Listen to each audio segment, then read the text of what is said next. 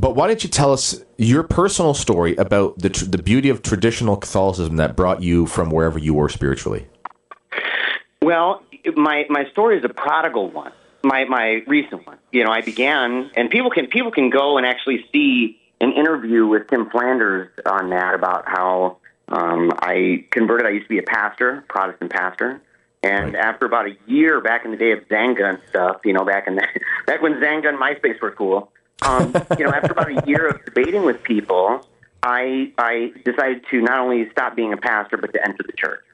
And it was a big move. I had to I had to go back to school and, and do another profession. I went to school for journalism. But when I when I went, I was really confused because most of my friends online that were debating with me were traditional Catholic people, and they would send me books all the time. And all these books, you know, like I, I read the Catechism of Trent before I read the Catechism of the Catholic Church. Yeah. So I, I, didn't, I didn't know. I, you know, I read uh, Alphonsus Liguori, I read St. Louis de Montfort and stuff like that. Wow. And that's what really got me in. That's what brought me into the church. So when I, I started going to mass, I was kind of under an impression a little bit because YouTube was still new, so there weren't a bunch of masses online for people to see. And if you didn't grow up Right. in that, and if you never went to go visit, but you studied it, and you only studied old stuff, you'd only think it was the Latin Mass. And so I, I went. I was kind of confused a little. I'm like, well, where's the where's the Latin? And I was doing things that That's were hilarious. traditional. I had a missal and stuff, and I'm like, well, I'm not seeing this. But I was doing traditional things, and somebody came up to me because they saw our kids kneeling at different parts of the mass, and they said, hey, you seem like really traditional people. We think that you'd really like the church about 20 minutes from here down in Kalamazoo. And so we was went it? there, and uh, it, it, at the time that was uh, oh, it was with, with Father Robert Sirico. Um, Oh, okay. He was the, yeah, at St. Mary's at the time. Um, and so he was there. Now that's more like the the new liturgical movement because Benedict's motu proprio hadn't gone through yet. So it was a traditional Novus Ordo where they had the incense. There's only altar boys. There's beautiful vestments. Uh, the the Pater Noster and the the Agnus Dei and other prayers were done in Latin. Uh, Right. Gregorian chant was there, but it was still the Novus Ordo. But it, but that so we went, and when the motu proprio came out, uh, the father said, "Look, you know, I I know I can do it, but I want to be in the good graces of the bishop.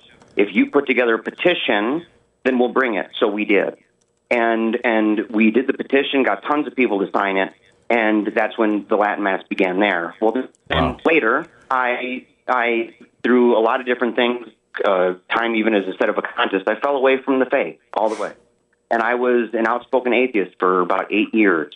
Until That long, after, eh? Yeah. Wow, I didn't know that. Um, Until after the um, amazing life and tragic and untimely death of my daughter to brain cancer. And after that time, you know, your world flips upside down, man. It's chaotic, it's crazy, it's depressing. Uh, you don't know where you're going. Yeah. And we have these kids, the the remaining three at the time, we have five now. We had three at the time, and they started asking crazy questions, man, about God. And you know Yeah. who, who built the universe? that's the way. That's the way my daughter said it. Who were the who? Uh, who were the builders of the universe? Um, my my son asked me, "What's right and wrong? Why should Yeah. I do something?" And if you just say so, but what if you're wrong? Kind of thing. Like you know, what's what's objective morality? And then my youngest at the time, Ambrose, he wanted to talk to me privately. And I went upstairs to the room with him, and he was all hush hush and closed the door. Yeah. And he said, Papa, I pray. And I looked at him like, What? you didn't learn this from me. And I and I jokingly said to him, kind of a little bit mocking, I said, What, does God like talk to you? And he he laughed and he had a little puppet in his hand and he had put the puppet in his ear and said, No. He said, It's not like God's talking in my ear or nothing. And then he paused and he said, But I still think it's the right thing to do. And he walked out the door and left me sitting on the bed in his room. And Oh my. that's a weird place, man, for a dad to be, an atheist dad. And so we we went and we I showed them videos, trying to dissuade them. I showed them videos of Protestant services, thinking they'd find it funny, and they did. They thought it was a joke. But then Ambrose still again says, "But aren't we Catholic?" And with names like Athanasius, Yes. Ambrose Lewis, and Teresa Avila Lucille, that is particularly difficult to dodge. so long story short, we found our we we said we're going to go to the Christmas vigil because his godmother, she'd always send every year at Christmas, she would send uh, uh, ornaments to us. Um, and and so we decided we're going to go there. And I, now this is something I didn't put in the article, but I'll say here. I still Exclusive had- for the channel. Exclusive, yes. Um, during my time as an atheist, I went every single year, with the exception of one, to Christmas Vigil, either at a Catholic church or uh, our neighboring church. We had a neighbors. It was a Orthodox church, and they had Divine Liturgy there. And I would go, and every year people would see me, and I had at the time long hair and a lip ring and a nose ring and stuff, and they were like, "Who's this guy?" You know, I stood out like a sore thumb and they would come up and talk to me. and we hope to see you again. And I'm like, ah, you won't.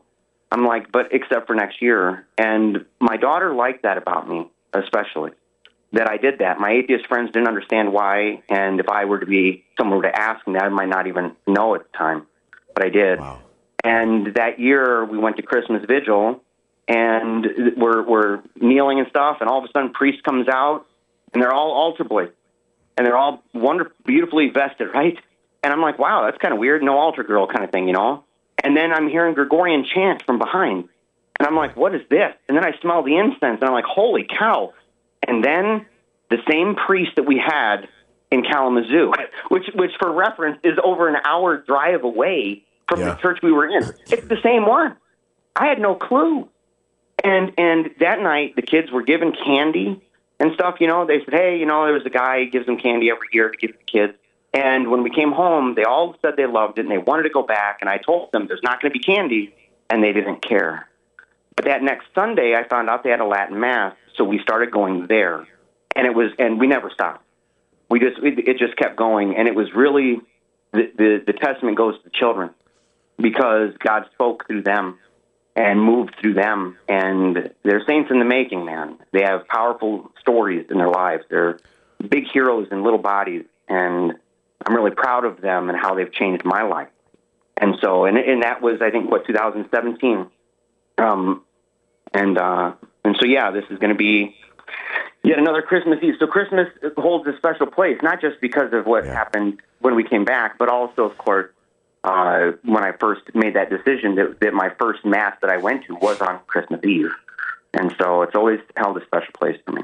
Well, uh, I can tell they're not going to admit it, but everybody who's listening right now has a tear coming down their out down their cheek. So what a wonderful story! Thank you for sharing that, Jeremiah. I um, I uh, not as extreme. I um, I did have a period where I was I was a lapsed Catholic. I mean, I was a, I was a never lapsed because I couldn't really say that I had the faith and lost it. I was sort of just a kid who grew up in a uh, Catholic, culturally Catholic, Italian Catholic family where no one practiced, and my dad is a lapsed English Canadian Catholic, and it just you know he's very he read he read Christopher Hitchens once, so he knows everything now, and um, Yeah. you know he he read God is not great because the uh, what do you say you the Hindus are starving, and they don't eat cows. See how stupid religion is. And I was like, Dad, I'm not, I'm not a Hindu. I don't know what to tell you. but, uh, but uh, so I was uh, uh, medium faith. Had some moments at some youth groups as a kid, but anyway, I gave it up and sort of was a prideful idiot. But one of the things that brought me back, it wasn't going to the Latin mass, um, but it was sort of the smells and bells of my no no nona's house when um, they had like crucifixes on the wall. My no no got much more faithful as he got older. And one time I saw him sitting on his recliner chair in the living room. He was watching one of those stupid Italian game shows that, like, the music, the commercial. I mean, he was older and getting deaf, so it was loud anyway. But there's this particularly annoying thing about Italian TV where uh, you've probably seen it. These, I mean, the, you shouldn't watch these game shows. And I don't, I mean, no, no, God, God bless him. I'm, I'm sure he got some prayers to help him get all the way through at the end because there was, it was one of those game shows with the, um, all the ladies, the long legs, standing there in bikinis, holding the signs, like it's classic cheesy Italian crap. And um, but he's watching this thing, and then the commercial goes on. It's advertising some uh, little Italy shop somewhere in Toronto where they sell spaghetti and something else. And uh, he just takes out his crucifix from his underneath his uh, undershirt, and he just prays. He kisses the thing. A tear comes down his eye, and he points up to the sky. And I was like, "What that? What was that?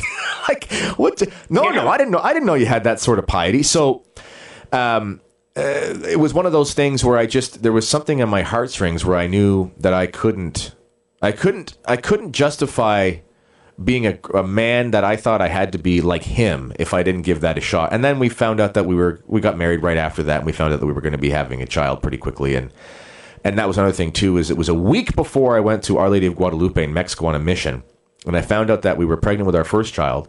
God forgive me, I'd grown up. I was an apathetically pro-choice person as a liberal. And uh, I didn't know that Our Lady. First of all, I never knew that Our Lady came to Earth because I didn't know what an apparition was because I was such a dolt. And secondly, I didn't know that she was the patroness of the unborn. And I was sitting there, kneeling on the, the marble floor at the shrine of Our Lady Guadalupe, weeping like an idiot, weeping like a baby, didn't know why, praying the rosary improperly, didn't know which beads to say things on, but I just couldn't put it down.